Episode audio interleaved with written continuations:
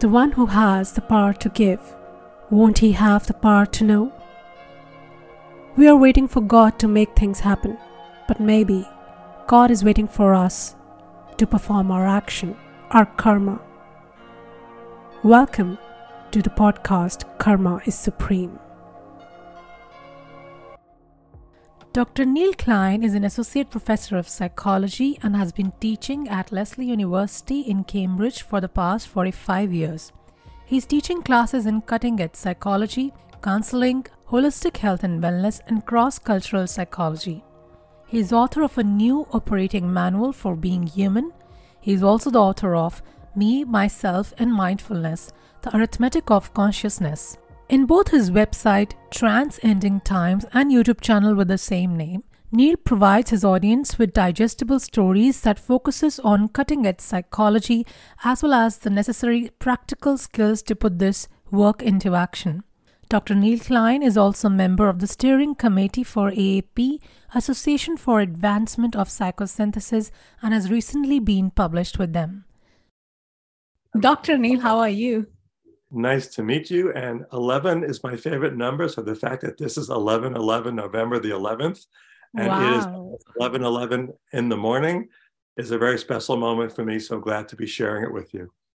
Yeah, this podcast is going to be listened to by a billion people now. Excellent. The more the merrier. I was very excited for this podcast because I feel like you are a professor of psychology and I'm a professor of spirituality. I have studied uh, and practiced, you know, expanding my consciousness for like 29 years or more. And when I was listening to your work, your videos, so everything sort of connected. And I felt like, oh, science and spirituality are coming together now. and this was like, I was feeling this is going to be real fun. So, so uh, what do you think? What percentage of psychologists are really open to spirituality, to the spiritual realm, by the way? I think it's growing slowly, but I think it's growing steadily. Um, the dilemma is going back to the history of psychology way back in the day. It began with, with Freud and Jung and Assagioli and others as medical doctors kind of going, let's assume that the mind can have an effect on the body. Mm-hmm leaves out the spirit totally, leaves out spirituality, vibrations, energy totally. And at least in this country, the United States of America, and I think around much of the world, leaving out spiritual, separating spirituality from psychology has been the norm forever. The good news at the moment is, and you know this already, which is finally, if we look at ancient sages, they've been talking about that forever if we look at quantum physics, which is the new god and goddess in the universe these days in the world of science, that's talking about that completely. And then you bring in cutting edge psychology, where more and more experiments are being done with mindfulness and meditation and looking at whether our personality and ego is our only grounding point or where we need to live our entire lives from. These three waves are all moving in the same direction finally. And I am thrilled That's nice. So, um, you know what? When when I was like uh, listening to a lot of um, videos related to psychology, spe- specifically concerning the consciousness, mm-hmm. okay, mm-hmm. I personally felt, don't mind, but I personally felt that um, if we go the science way mm-hmm. to explore about the soul, mm-hmm. then it's probably going to take at least at least a hundred years to reach the understanding of consciousness that the mystics have already given by way of spirituality mm-hmm. and mm-hmm. like that was my personal understanding because when i was uh, doing a lot of practices to expand my consciousness and the output that i've got out of it you know. Today i am at a very dangerous level of expanded consciousness and i'm very happy about it. I don't feel proud because i feel that every human being can reach there. There's n- nobody is like superior or inferior in in those terms but it's just that people don't know that they can evolve this way you know? Mm-hmm. couldn't agree more. Um, couldn't agree more. My my newest article printed is literally called our call as a species. And it was published in the um, um, a group the, the, psychological group that i'm a, a, huge part of is called psychosynthesis. And the originator was a contemporary of freud roberto assagioli from italy and his work included spirituality from the very beginning back in the late 1800s and 1900s he and jung had a falling out with freud because freud didn't want to go there and assagioli and jung did. My newest article clearly our call as a species says if we don't bring the mystical and spiritual back into our development of children and into our understanding of health and healing, it may be more than 100 years before we uh, before science catches up to where we're going. Um, and I can go into that in detail if you'd like, but the concept is the concept, and we agree on that, which is spirituality, mysticism, or the right hemisphere of our distinctly human brain needs to be included in our understanding of the world. And currently, our left hemisphere of our distinctly human brain, one of two hemispheres, explains why the world is the way it is perfectly. And mm-hmm. if you bring in the right hemisphere, you realize the, the connection or the marriage that's needed between both hemispheres in order to have a healthy world. And the right hemisphere is more about intuition, relationships, um, hunches, where the left hemisphere is more about cognitive, analytical, sequential consciousness. And I think that when we're looking at consciousness, we need to include both of those dimensions mm-hmm. if we mm-hmm. really want to understand scientifically what's going on. Although, as you suggested, the mystics, particularly in your part of the world, knew about this and still know about this in a way that the world is silly not to follow and just balance that immense understanding of our inner nature and consciousness.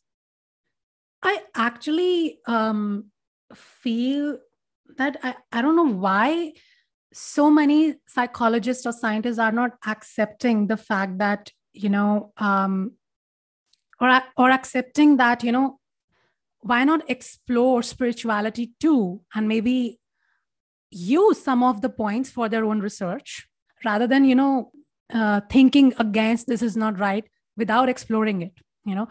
What if spirituality actually helps in their scientific research and helps in the technological progress you know? Now psychology yeah. is, is like it's all about you know studying the behavior and the mind but we human beings are actually made of mind body and soul yes. I, I guess that you you call soul as inner essence in your work right is that right i do only i use the word soul also but w- with many students and people that i talk to if i bring in the word soul the various opinions about what that means with religion and science and just normal folks speaking, the conversation ends there. And, and, my intention is I want to make sure that people understand as human beings, we have a body, a mind, and a spirit, and a soul, and an inner nature, and a sense of being. And I don't care what people call that, but I want that to be acknowledged in the study of psychology. So I love the word soul. yeah. So I was wondering that why so many scientists are not accepting this thing or not exploring this dimension. It could help them actually. And I'm going to take that a step further. I don't understand how science can ever com- understand human nature and who we are without bringing in the most important element of our being, which is spirit or soul or in essence. I think it's it's it's it's a missing piece that is severely limiting what we can do as scientists. Yeah. And I don't understand either why so many people in this profession go that way. I do have two thoughts though. One thought is if we go back to the 1950s in United States of America, which uh, which psychology as, as, a, as a discipline began in Europe back in the late 1980s and moved to America as a forefront of practitioners of, of psychology, which, which omits all the ancient wisdom, unfortunately, um, narrow sightedness there. But if we go back there in the 1950s, when psychology was still trying to be understood by the bulk of the people in this country, the world of science and chemistry and healing for medical, purposes and creating plastics and stuff like that, the world of science became almost the god and goddess of the American people from the 1950s to the 1970s. And the field of psychology, instead of saying we're an art and a science, we're a science and an art, which I love, said we need to be scientific so that we are more honored and respected by the culture. And therefore, they only studied behavior. When I was an undergraduate in school, I had to run rats through mazes, rats through mazes, and pigeons pecking at posts. And I would oftentimes ask questions about how is this going to explain compassion? How is this going to understand understanding? Yeah. The chairperson of the division where I was studying psychology pleaded with me to become a religion major because he kept saying, What you're trying to study is not part of the world of psychology. And my mouth, which always gets me into trouble and saves me, said, It will be in the world of psychology when you're retired and I'm a psychology professor. Uh, I'm sorry you're going to miss that trend. Um, but I think it's definitely not a part of religion. no, it's definitely not a part of religion, which is equally sad. Today, religion is all hate. We all know that. We do know that more people have been killed by religious humans than any other reason on the planet. How sad is that? Yeah. The, the other silly thing about the world of psychology is in America, we probably have, I'm going to estimate 3,000 universities, and they probably each graduate at least 50 psych majors every year, if not 100 of them. So that means between how many tens of thousands of people are graduating every year. A traditional psychology major originally formed for research and research only. And the spectrum was from some degree of illness to some degree of normalcy. That's still the case in 99.9% of American, um, United States of American psychological studies. The dilemma is the spectrum goes from some degree of normalcy to some degree of health and healing. And that's not included in t- typical psychology majors whatsoever. Where I teach at Lesley University in Cambridge, Massachusetts, we've got numerous psych majors, five of them really. And we do include from some degree of illness all the way on the spectrum to some degree of health and healing, which brings in spirituality.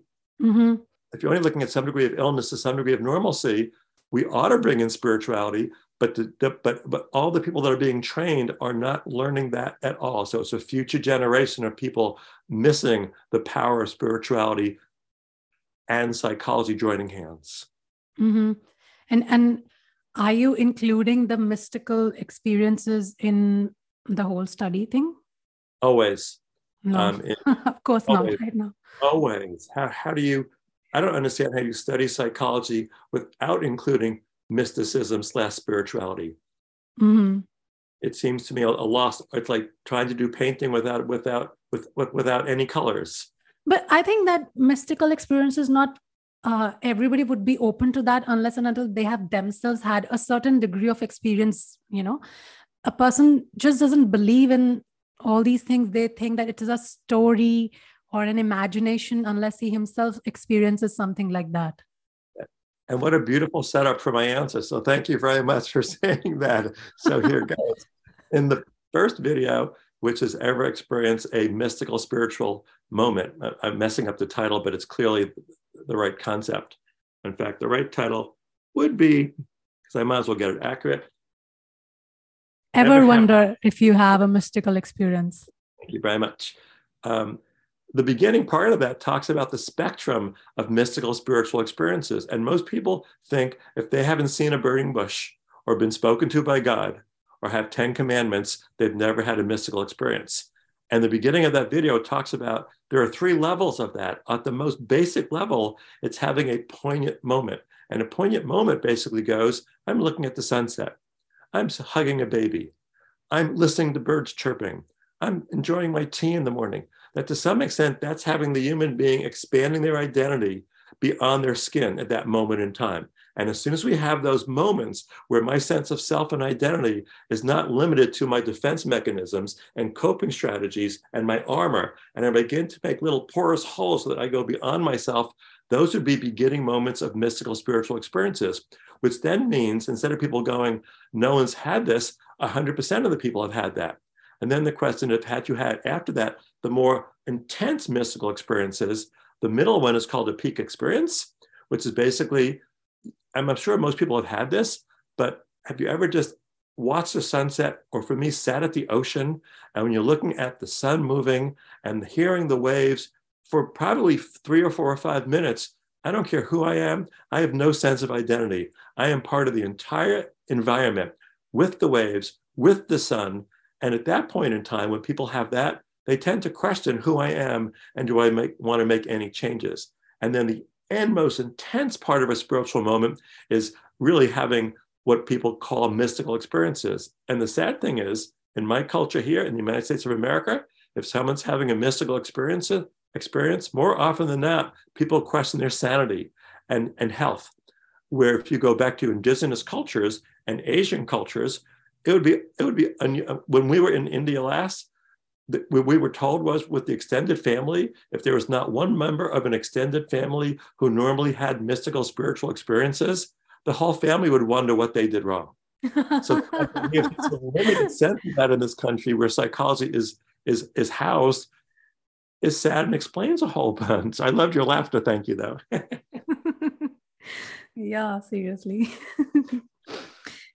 so, so actually, uh, you know what? I was connecting some dots here when you're talking about the experiences. In one of your uh, videos, you mentioned about that, you know, Watson and Skinner, they tell us that we are a blank slate, tabula rasa, at the time of birth, and we mm-hmm. have no inner nature. And we become the traits and characteristics that external forces reinforce. Mm-hmm. Now, I used to believe in that when, when I was told during my studies. I was doing teacher training. We studied psychology also at that time, and we studied Skinner and Freud and all.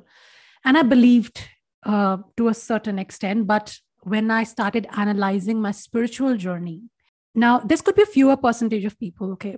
When I mm-hmm. started analyzing my spiritual journey, what I see is that there were certain thoughts and an inner nature that I had, and that did not come from my parents, that did not come from my teachers, from my friends. And I had this inner quest in me to know more about my existence in this universe. And this was when I was three, five years old, so young. Nobody told me about this. And now, how was that? You know, how were these questions already in me when I was, I guess, I personally believe that I was not a blank slate. And today, when I look at the newborns in our world today, one to four year olds in 2022 i can assure you one thing that there are thousands of newborns today that are actually uh, born with an already an expanded level of awareness in today's age they have a certain level of uh, you know understanding already a certain wisdom so i personally believe that you know um, not everybody is actually a blank slate. Some people are coming with that level of certain level of awareness, maybe in a specific uh, area for so, for somebody, and maybe in another area for somebody else. Again, I couldn't agree more. When in the video, when I talked about that, that wasn't me saying that. That was those are the behaviorists from 1950 to 1975 saying that which is scientifically, if they believe that we were a blank slate, what that means is then everything externally conditioned our behaviors and who we became. Because everything externally conditioned our behaviors, they would then be able to scientifically study our behaviors. I, am with you wholeheartedly, which is I think every human being begins with an inner nature that's been formed by 200,000 years, if not millions of years of evolution. Mm-hmm. And we are born with a sense of knowing, with a sense of what our needs are, with a sense of when our needs are fulfilled and when we have to struggle to get our needs fulfilled. And I think that even though the world that we grow in and the culture that we grow up in has a large effect on how we meet our needs, how we feel about ourselves, and how we honor our inner nature and live by that, or govern by that, or teach by that, or raise children by that, can have a negative or positive effect. And unfortunately, I don't think we, I think we have a culture that's verging on toxic at the moment and has been for at least 10,000 years because the culture is based on the, the goddess of, of, of money as opposed to the god and goddess of health and healing and inner nature. And I think what we need to do as a species is make that huge shift one by one, couple by couple, town by town, because we have an inner nature that leads us to health and healing. The good news is, having studied this for 50 years, I've got a wealth of, of, of well known uh, psychologists in the field of psychology who scientifically and in their own writings will say exactly what we are saying. And I think for the next generation or two in the world, these concepts will become the norm as mm-hmm. opposed to the the out the outdated norm, meaning because they were dated back with ancient traditions always. The question's always going to be, can we shift from capitalism being God and goddess to health and healing being God and goddess? Can we shift from countries being fighting with each other to humans being supporting one another, which in tribes for up until 10,000 years ago, that was the norm humans wouldn't have existed, evolutionarily speaking, in tribes if we weren't having some shared common goals and supporting each other and laughing a lot more. But these days, given what's going on, none of that, this doesn't seem to be time for any of that. And, yeah. and everyone is on drugs and everyone is, is anxious and everyone is suffering, or almost everyone.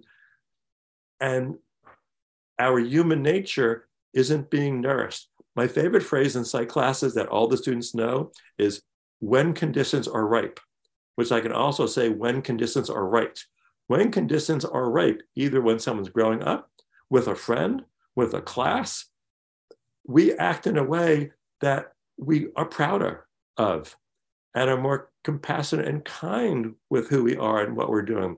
When conditions aren't right and needs aren't being met and we are struggling to be heard, we defend ourselves and cope in juvenile ways as we learned as children to get by, but have it matured into our grown up selves because they become unconscious, subconscious, and habitual. And we just relive that program again and again and again. Neuroplasticity means at any age, we can reconnect the, the, the, connections in our brain. We can do that. We just don't make that something that people are studying and learn how to do that. Mm-hmm. Does that make sense to you? I'm sure it does. a bit. so, um, tell me something about transpersonal psychology. My favorite place to live these days. Uh-huh. Um, I'm going to go back to the 1950s to mid 1970s. Behaviorism was the ruling philosophy for psychology in the United States of America. Mm-hmm. Back when I was an undergraduate in the late 1960s and early 1970s, there were two groups that began. One was the Association for Humanistic Psychology, and they basically were saying um, we need to bring humans back into our studying of psychology, not just rats and pigeons and animals. And secondly, we need to explore the wholeness of our human nature, not just looking at behavior, but bringing in mind, body, and spirit, looking in things like intuition, compassion, um, desperate means of trying to make our get our needs met. Okay, so that was one of them. The other one was the Association for Transpersonal Psychology, both of which in the 1970s became divisions of the APA, the American Psychological Association. So, so transpersonal psychology as a legitimate member of the American Psychological Association has been around since the early 1970s, which is 50 years. Mm-hmm. So that's its beginning in this country. Okay. Um, the essence of transpersonal psychology is I'm going to take about five minutes to explain this, if this is okay with you. My newest video, which I think may be the most useful one for the general public, is ever wonder how to pick the right therapy and therapist? And as a psych- psychology professor for 40 plus years, I, the, the question I've been most asked by students is because I teach counseling classes as well as psychology classes. The difference being a counseling class has, an, has a skillful part of it always because it's not just theoretical. And psychology courses could be theoretical or could also have an applied practical dimension as well, but do not need to. Psychology courses can be just informational. Counseling courses need to be transformational if they're going to succeed, as, as do psych classes, as far as I'm concerned. It's not just gathering information, it's gathering information that's then affecting who, how you behave, how you think, how you feel. Transpersonal psychology, no, let me backtrack for a second. In the in, in how to paint a little, how to pick the right therapy, which is the harder question, I go back to the work of Wilber. And Wilber was known as the, um, do I have his book right in front of me? I do. Ken Wilber, the book is called No Boundary, which came out probably in the 1980s or 70s. He's been, for many people, known as, in my lifetime, the most honored theoretical psychologist that's alive still. Okay. And in No Boundary, which is one of his beginning books, he talks about the three maps of therapy that I talk about in my video, and I, I, give him credit for all the work. But his work is very academic and tricky for most humans to understand. And my dream is my video is easier for most humans to watch because it's a, a, a, watching culture and to understand. And he Your about, videos were wonderful. I mean, they were just so, you know, you're just uh, stuck to watching that. You won't switch to any other video. They are really good, well made. Thank you. The dream is to make in every class, I say to every student, if you really can understand what I'm saying, you ought to be able to ex- explain this to an 11 year old. Again, my favorite number is 11. You ought to be able to explain this to an 11 year old. And in every class, there's a teaching assignment, and they just have to take one of those videos and try and teach it to someone from 11 to 80, and then talk about how they were able to teach this assignment to somebody else. And I think if I'm going to really learn something, I've got to teach it because then I've got to break it down, try it a couple times, see what's working, see what's not working. Yeah. But the video is meant to be for the general public, where most psychologists talk to other academics. And my videos are all for anyone just to understand these foundational concepts as far as I'm concerned. So thank you so, so much for saying that. Most therapies look at the mind and the mind, the persona and the shadow. And you may know about this, but I don't, I don't think most humans do. The persona is my public face. Who am I presenting to everyone? Who am I, what parts of my personality am I proud of? The shadow is all the stuff that I'm burying deep in the, the shadow or basement of my personality that I don't want people to know.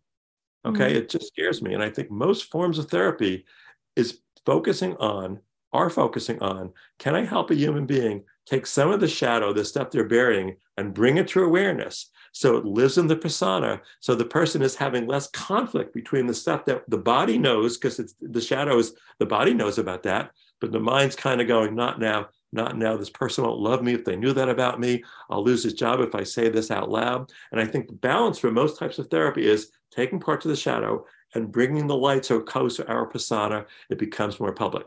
And that's the first map. Mm-hmm. The second map is even if you're doing that, we're still missing the body. And bringing in the body these days is called somatic psychology. It's been around for probably 20 or 30 years. And all the research on trauma is, are scre- is screaming saying you can't talk out trauma. You can't talk out traumatic moments. It's in your body. You need to, in addition yeah. to working on your mind, you need to have your body get rid of, omit, let some of that stuff flow through it at the same time. So right. the next map is, um, and my, my favorite example of this in in the video is the, the silly one is you ever have a moment where you're so engaged that all of a sudden you go, God, I'm so hungry. I'm famished. What happened to that? The body's been probably going, knock, knock, knock, knock, consciousness. We're hungry. We're hungry. We're hungry. And the mind's going, nah, leave me alone. We're not hungry enough yet. I'm, I'm so engaged. The extreme in my life, which is also in the newest video, and I love this story, maybe 30 years ago, I was living with a group of, of humans, and there was one woman an intelligent, attractive woman, probably in her 30s, that for a year hadn't been in a relationship. And it was making her nuts. He was like, What's wrong with me? I'm pretty enough. I'm intelligent enough. Why is it that it's been over a year and I'm not in a relationship? One night she didn't come home. When she walked in the next morning, her whole left side was walking like she had been paralyzed or had a stroke. But there was a huge smile on her face. So looking at her walk in the door, it's kind of like, What's up? And when she started talking, she said, I was in a car with this guy last night, kissing all night long. It was the happiest night of my life. Her whole left side of her body was not moving yet. And we're all going, um, imagine I'm, where I'm going is all night long, this part of your body's kind of going, need blood, need blood. We really need blood. We really need blood. Mm-hmm. Get him off for a minute. And the mind's going, I may lose an arm, I may mm-hmm. lose a leg, but my mind's going, this kissing and this connection is so important that body, shush. So then bringing in the body's messages to the mind is the second map, which is kind of more holistic and where the feelings live in the body. The mind can omit the feelings in on a body level, the word um, the word motion and emotion sound alike because they are alike. One's feelings and one's movement physiologically. But then the third map gets into transpersonal psychology.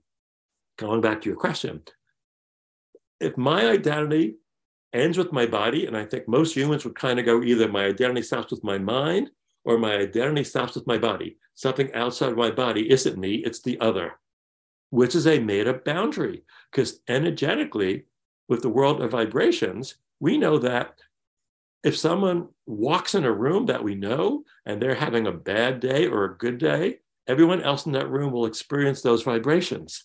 Mm-hmm. Our vibrations walk in the room before the body does. So, transpersonal psychology is saying if you're looking at your boundary with your identity of stopping with your body, you're missing the fact that human beings energy, spirit, vibration is interactive among human beings and among all life on this planet and everywhere. So, transpersonal is looking at not our development as individual human beings, but our development transpersonally among all life on the planet, or at least other humans on the planet. And my favorite image for that is I love the ocean and I love watching waves. Imagine a wave without the ocean you can't have a wave without the ocean. Waves as individual waves exist only because the amazing space of the entire ocean.